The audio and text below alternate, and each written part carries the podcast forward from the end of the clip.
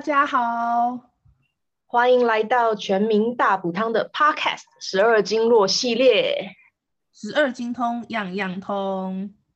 我是玉伟，我是 Liz，这是我们有关经络的保养的最新系列哦。我们会每个月有一集，我们将会浅谈中医十二经络的介绍，还有简单的保养配方，加上代表的中药方剂以及芳疗精油的部分，希望大家喜欢。那经络到底是什么呢？我们就先来做一个简单的介绍。说到经络，就不能不说到《黄帝内经》喽。《黄帝内经》为现存最早的传统中华医学著作，对于后世中医学的理论与实务有深远影响。此书相传是黄帝与岐伯等多位大臣讨论医学的技术。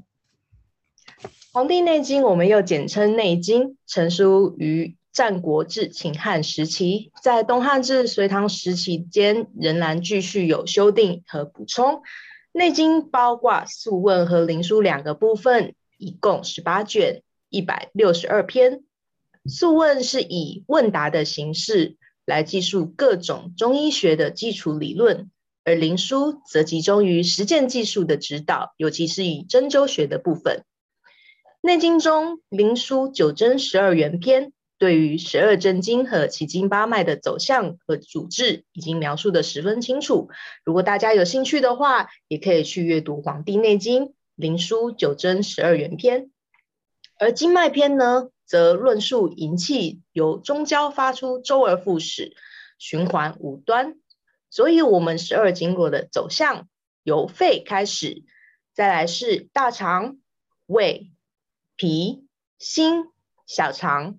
膀胱、肾、心包、三焦、胆，最后到肝脉走完，再接回肺经。所以十二经络是一直循环下去的。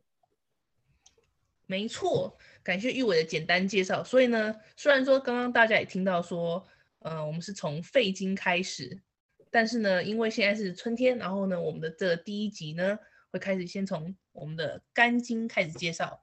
希望大家可以敬请期待我们的第一集肝经的循行，还有整个基本的介绍。谢谢大家，谢谢大家喽，下次见，拜拜，拜拜。